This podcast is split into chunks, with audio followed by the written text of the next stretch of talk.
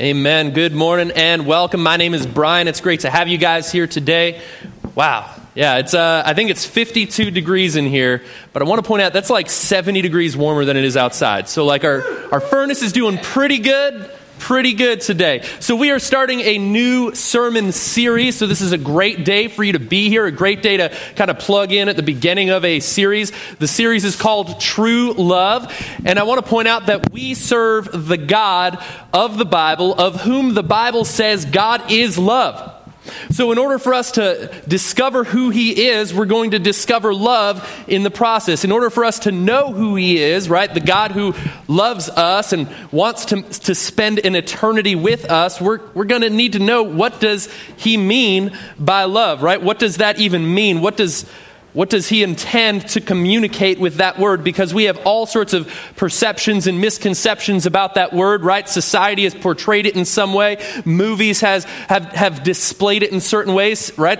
Disney has, has presented it to us growing up, right, in, in different ways. But, but what does God mean when the Bible says that God is, is love? So, so during this series, right, I, I just want to invite you that if the Bible, right? If a Bible verse, if something spurs on a question inside of you, if you're kind of wrestling through something, if you're trying to correlate what does this mean or how does this relate to my life, if you have those sorts of questions, we are a, a, a, people who love to answer those questions. There's no question you can ask that's so blasphemous that we would be offended that, that you asked it, right? I would, I would rather you ask a blasphemous question than go out living a blasphemous life because you have a misunderstanding of who God is, right? So if you have questions at any point, we welcome you here. We are glad that you're here, right? And, and you could talk to me at the end. You can email me your questions. The phone number's on the website. You can call me, right? That we we want to give you the answers, right? We want to point to you, right? uh, who God is so that He can know you, you can know Him the way He intends, right? So, so feel free to email me or call me or talk to me at the end. Also, a great way to connect and have those conversations and discussions is to go to a missional community. Like we said, that's uh, Tuesday here in Wilmington and Wednesday in Whitingham. So that's a place where you can kind of just gather with a subset or a different group altogether of, of followers of Jesus, people who don't even know who Jesus is yet, and you can kind of walk through, hash out some of those questions that you might have. That's a place where those conversations are welcome. So, uh, happy, happy Valentine's Day to you all. Obviously, today is a day that brings a variety of emotions, right? Uh, for single people, maybe you're one that is longing for love. Maybe if uh, you're in between relationships, you're heartbroken over love. Maybe you're grieving a lost love, right? Depending on where you are, you can have a variety of emotions. Maybe you're just anxious because you just realized it's Valentine's Day and you didn't get a gift for your significant other yet. So you're going to go like hit Rite Aid right after this. I think they've, they've got that aisle right there. You can, they were selling Halloween candy just a few months ago in that same aisle. And, and, and, and we as a people, right, we have all these different feelings regarding love. Our society, right, has invested fully in this idea of love. And, and even if you think that, right, your relationship's going well right now as far as romantic interest, right, maybe you're almost terrified, like, because you don't know why it's working. And like that's a scary place to be like if I change anything, what if I break it? Like this is this is horrifying to me, right? I don't know if any guys have ever felt that way, right? But but or maybe maybe you're in, in a place where you are somewhat self-deluded and convinced like, no, no, no, my romantic love, this is going to be the thing that satisfies my life, upon which I build my purpose, right? That everything I've got is going to be invested in this. This is it. This is the thing that I'm going to pursue with all of my energy, right? And, and maybe we're convinced that that's that's going to be the thing that satisfies us, that brings us joy. But, right, wherever we are, usually we're interested in, right, is this going to last? Is this going to be the thing that keeps me happy?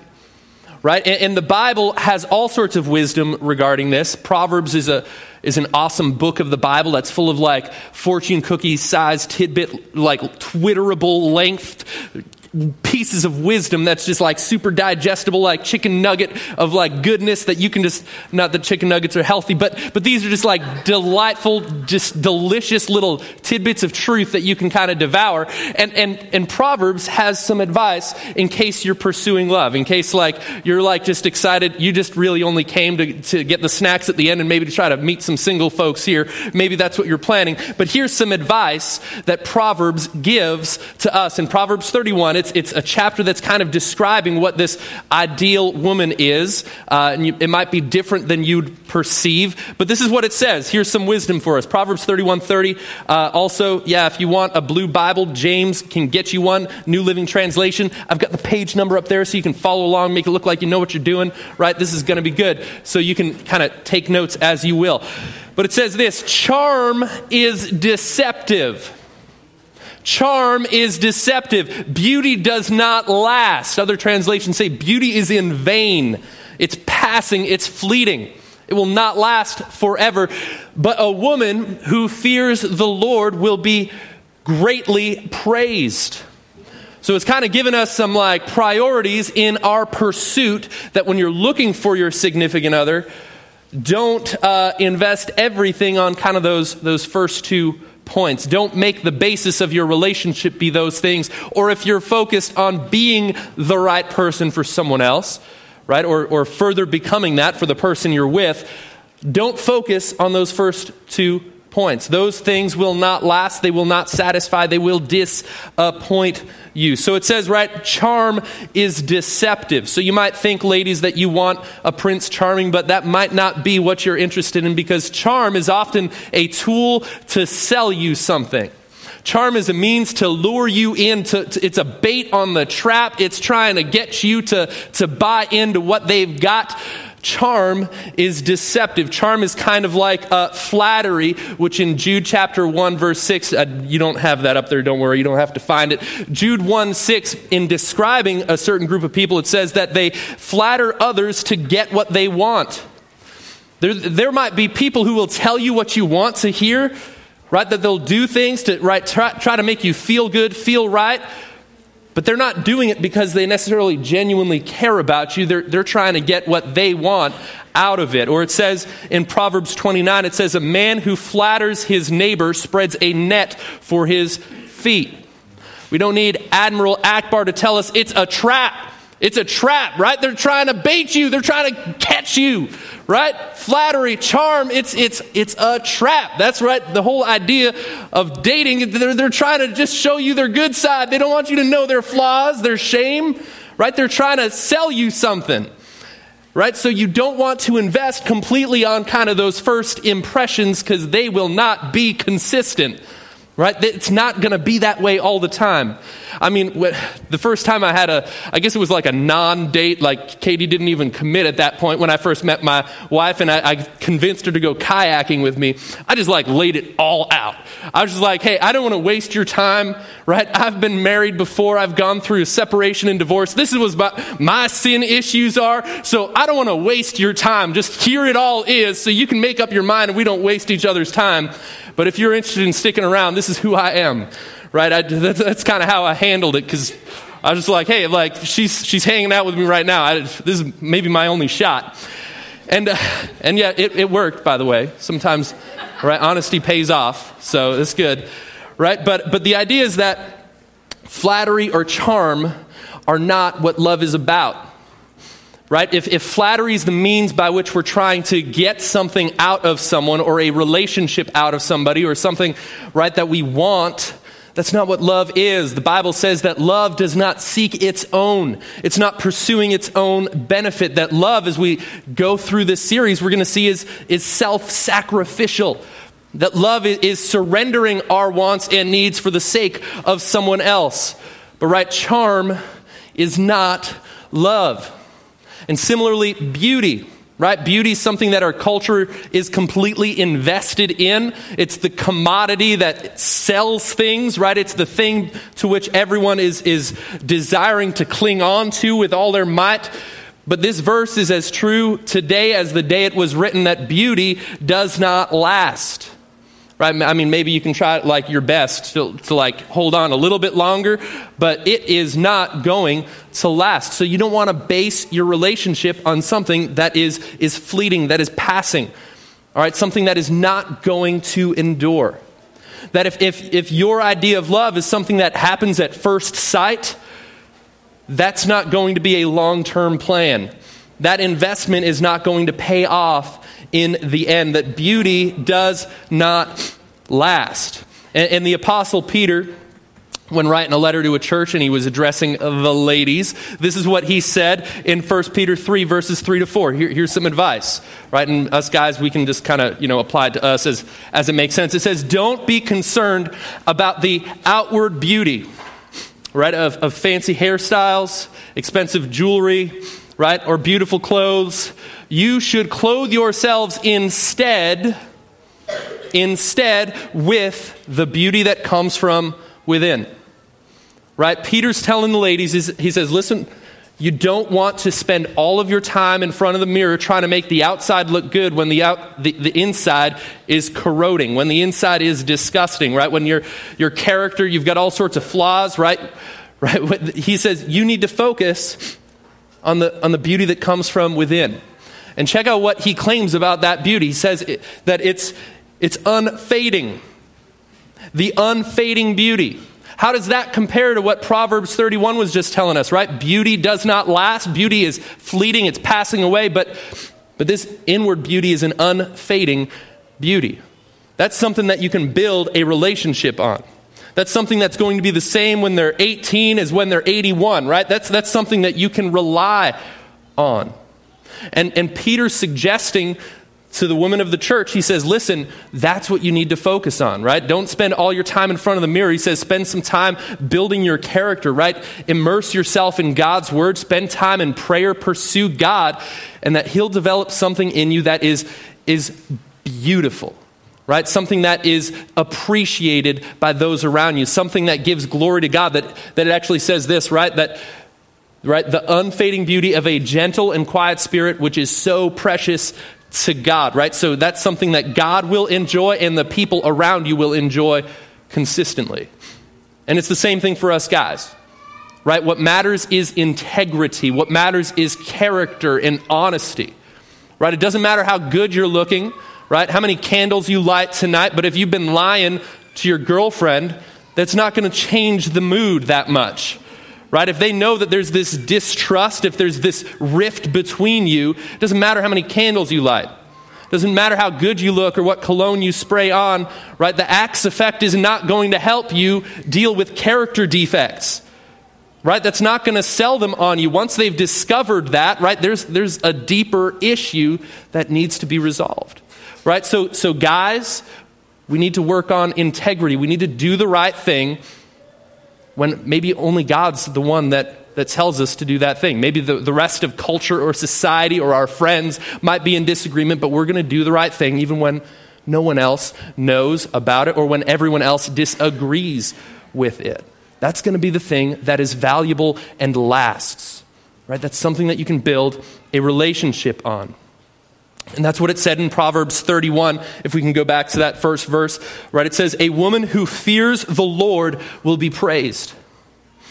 Right? That that's the sort of person you want. Right now, you might be like, I don't know what that means to fear the Lord. It just means to honor God, to respect Him, to place Him in, in first priority, right? That our lives in, in, are in, correct order, right? That, that we're, we're living for His glory, right? That we're, we're doing the right thing right? That our lives are giving honor to God, that it's not just the things that we say, but the way that we live. That, that for us guys, right, that we're honoring God in our integrity and in our lives, right? That we fear God rather than fear man, what they might say, right? What, what peer pressure might suggest. We, we would rather do what God says and disgrace all else, right?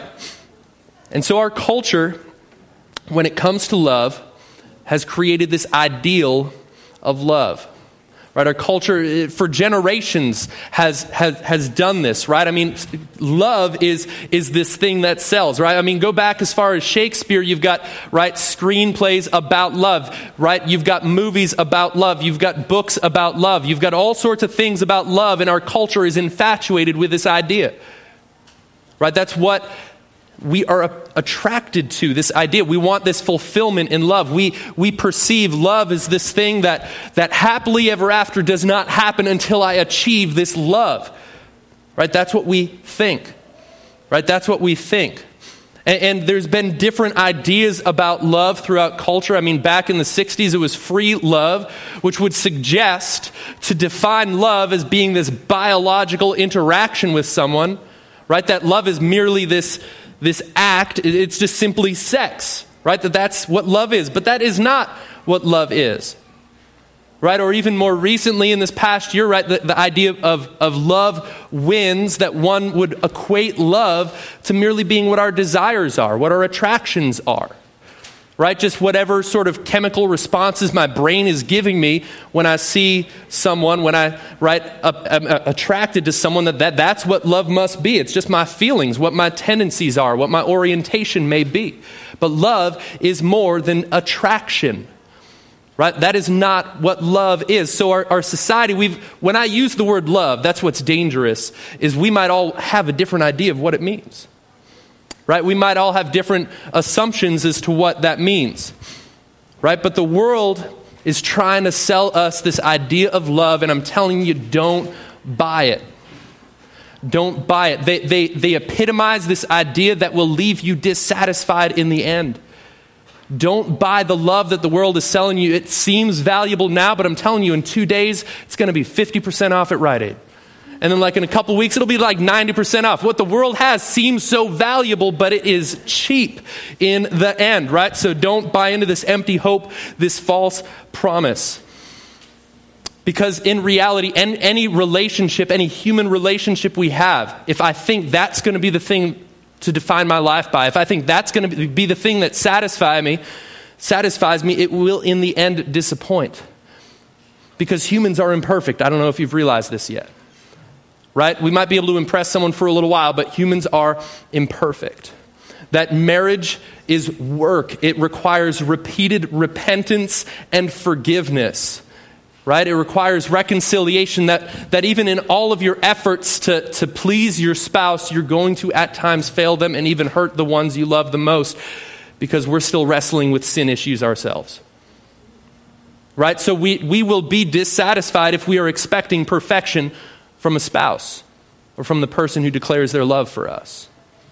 Right? It's, it's not going to be ultimately fulfilling. That, there, that there's, it's valuable, it's a good thing, but it won't last. That, that, that these human relationships are gifts from God, but they're not the source of life. They're not the thing of which we should build our purpose on. Right? They are gifts that He has given us. And, th- and this is uh, interesting. It says this in, in Proverbs 18 22. I might have this up there. I don't even know. I just like those, those guys just do it. Bam, there we go. It says this The man who finds a wife finds a treasure. Other translations say find a good thing and receives favor from the Lord. Marriage, the whole idea of marriage is it's a gift. It's a good thing that God invented, right? It was his idea right? He's the one that after making all of the world and all the animals and man that he's, he looked down and saw Adam and he said, it is not good for man to be alone. He, he made this idea of marriage. Marriage is a gift. I think people would probably agree with that. But I also want to point out that the Bible says that singleness is a gift. And I understand it doesn't always feel like that when we're in those seasons or when it seems like maybe that's going to be the enduring life that we've been sentenced to, but it says this in 1 Corinthians 7. Paul writing, who at this time was single, he says, But I wish everyone were single just as I am. Right? That's kind of a weird wish. You read that chapter, you'll figure out some of his motivations for saying that. He says, Yet each person has a special gift from God of one kind or another. Paul describes singleness not as a burden, but as a gift that your single years, or if you are if God intends on you being single for the rest of your life, that that is a gift, it's not a burden. All right, that, that, that is a gift. So marriage is a gift, singleness is a gift.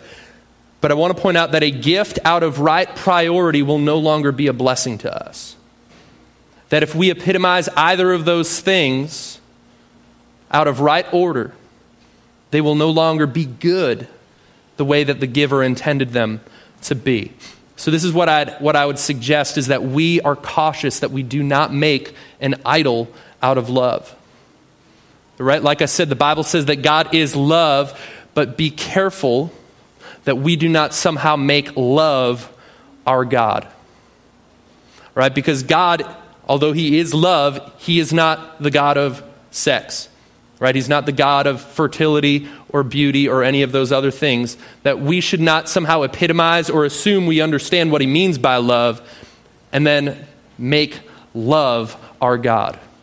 Right? That I now have to yield to whatever my emotions may say right that, that love is this uncontrol, uncontrollable force that i cannot right get, get control of that i cannot do anything but yield to right because people throughout time they've done all sorts of things in the name of love right there are those who will do all sorts of immorality and adultery and to say hey like i had these feelings like what am i supposed to do like i know i shouldn't leave my husband and my kids but I love them.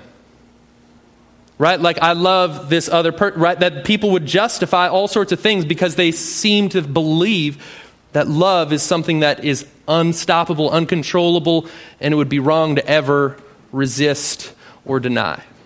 Right? That love somehow becomes our God, and even, right, we obey it against all morality. And an interesting thing that Jesus pointed out about, about love, because, right, I mean, Jesus was God in the flesh, God on the earth, love made manifest as a human being, showing us what love really is. But he, he made the point saying that these human relationships that we have, that those are not the thing that we should build our lives off of. He, he, he actually is bold enough to say some pretty crazy things. I'm going to show you some verses that you're going to probably feel uncomfortable with, and that's okay. But this is, this is the right order. This is the right place. This is what Jesus says. Matthew 10 37. Remember, this is the God of love. This is the guy that said, Love your neighbors, love your enemies, all that. He says, If you love your father or mother more than you love me, you are not worthy of being mine. Or if you love your son or daughter more than me, you are not worthy of being mine. Right? Jesus is claiming, right, that our love of him, our love of God, should take precedence over any other relationship. Right? And you might be like, whoa, whoa Jesus, like, that's asking a little bit much. Like, I, I don't, like, I'm fine giving you like a Sunday morning once in a while, but I don't know if I can do that. Like, that's, that's asking a little too much of me. But I, but I think that's because we don't necessarily understand the relationship between us and, and what it means to have God involved in our lives. Right, right. Let, let me put it this way Imagine a, a spouse. If, if your wife came to you and said, I think you love your mom more than you love me. I think you, you care about her opinions more than you do mine. Right? That when your mom just says last minute, let's change the, the plan, and even though we had plans, you will do anything. You will cancel everything for the family to deal, right, with your mom, to honor your mom right? That there would be like an out of order priority in that relationship. There, there might be some marriage counseling that needs to take place, that there would be an issue, right? The Bible says that, right, a man should leave his father and mother and, and cleave unto his wife, right? There's, there's this separation, there's this rearranging of priority when that happens. And so if you have a spouse that thinks you, right, love your mom or love your job or love your friends more than you do them, there's an out of order priority. Right? That's not right. That's, that's not what marriage is about.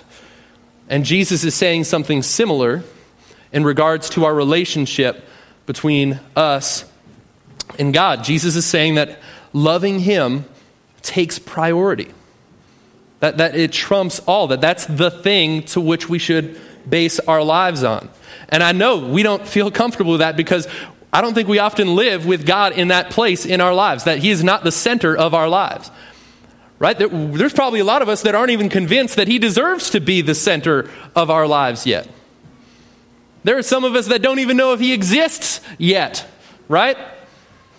But I want to point out that regardless of where He is in our list of priorities, regardless of whether or not we believe He exists, He is worthy of our love. He is worthy of our affections. He is worthy of being the number one priority in our lives. And Jesus gets even bolder. He uses, he uses even stronger language, right? In, in another account, another eyewitness account of Jesus' life, of a similar passage in Luke 14. Get ready for this. This is going to be even, even crazier. And actually, the New Living Translation is like the lightweight version of this. The other ones are way harder to hear. But here we go. Luke 14, 25. A large crowd was following Jesus. By the way, people liked Jesus. Right? They thought, they thought he was pretty cool. He could do miracles. He did all these things. People liked Jesus. And Jesus turned around and said to them, now think of the things that maybe you, you've heard people say, Jesus said this, Jesus said that, right? Love your neighbor, love your enemy, and all that. Check out what Jesus says here. He says, If you want to be my disciple, if you want to follow me, I know you're physically walking behind me right now, but if you want to be a follower of Jesus, this is what he says. If you want to be my disciple, you must hate everyone else by comparison. Wow. Like the God of love. Jesus just said that. Uh, you must hate everyone else by comparison. He says, and, and just in case we don't know who everyone else is, he gives us a list. He says, Your father and mother, your wife and children, brothers and sisters, and just because we kind of all know who's really, you know, number one in our lives, he says, yes, even your own life, even yourself, by comparison, cannot take precedence over our allegiance, over our obedience to Jesus, over our love for him. He says, otherwise, you cannot be my disciple. Right? That's hard. That's hard. Right? Like, uh, by the way, the other translations just say, uh, if you want to be my disciple, you must hate your mother and father, wife and children. It doesn't say by comparison, but that is the implication there. Because, like I said, Jesus also says elsewhere to love your neighbor as you love yourself, right? To love your enemies. So, so obviously, he's not telling us to hate. He's just saying, like, that the distance between the, the first and greatest commandment and the second greatest commandment, right, to love God and to love others, that the distance between those is a lot, is kind of what he's saying. All right? It's not like they're like, oh, neck and neck, here they go. Like, no, no, no, no, no. No. Like, loving Jesus, loving God with all our heart, soul, mind, and strength takes precedence over all other relationships. That's what Jesus says. And I think it's interesting that, uh, right, Jesus just walking along and he like turns around and sees like this crowd behind him. That Jesus was not interested in building crowds. Jesus was willing to say offensive things because he wasn't interested in, in having popularity or having crowds. Jesus was interested in having disciples, having people who are actually going to make a difference in the world right? Having people that will actually right display god's love to all the world that can proclaim the good news to all the world. That's what jesus was interested in. He i mean like you tell people what they want to hear. You can build a crowd but jesus was willing to say something offensive in fact he was like almost like there's too many people following me right now like, do they know what I'm about? Like, I, I think there's a misunderstanding. Guys, time out. Before you walk any further, before we're farther from home for you, I just want to let you know if you want to be my disciple, this is what it looks like.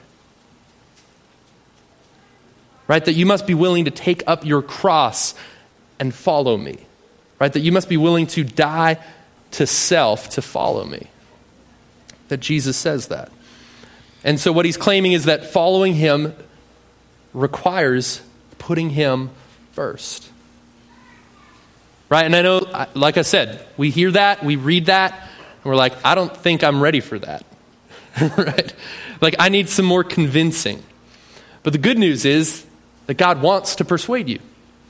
That as we draw near to God, He will draw near to us. That as we pursue Him, He will reveal Himself to us. As we fall in love with Him, we will discover more and more about who he is. Right? He, I mean, he went all out to show his love for us by dying on a cross. Right? He's like, listen, I, like, I love you, by the way. I'm willing to do this even though you're the one doing this to me. Right? That Jesus showed his love for us. And what's interesting is, is these relationships that God has given us on this earth. Right? Whether husbands, wives, right? Parenting with children. These relationships are not just for us. These relationships are not just for your spouse or just for your kids.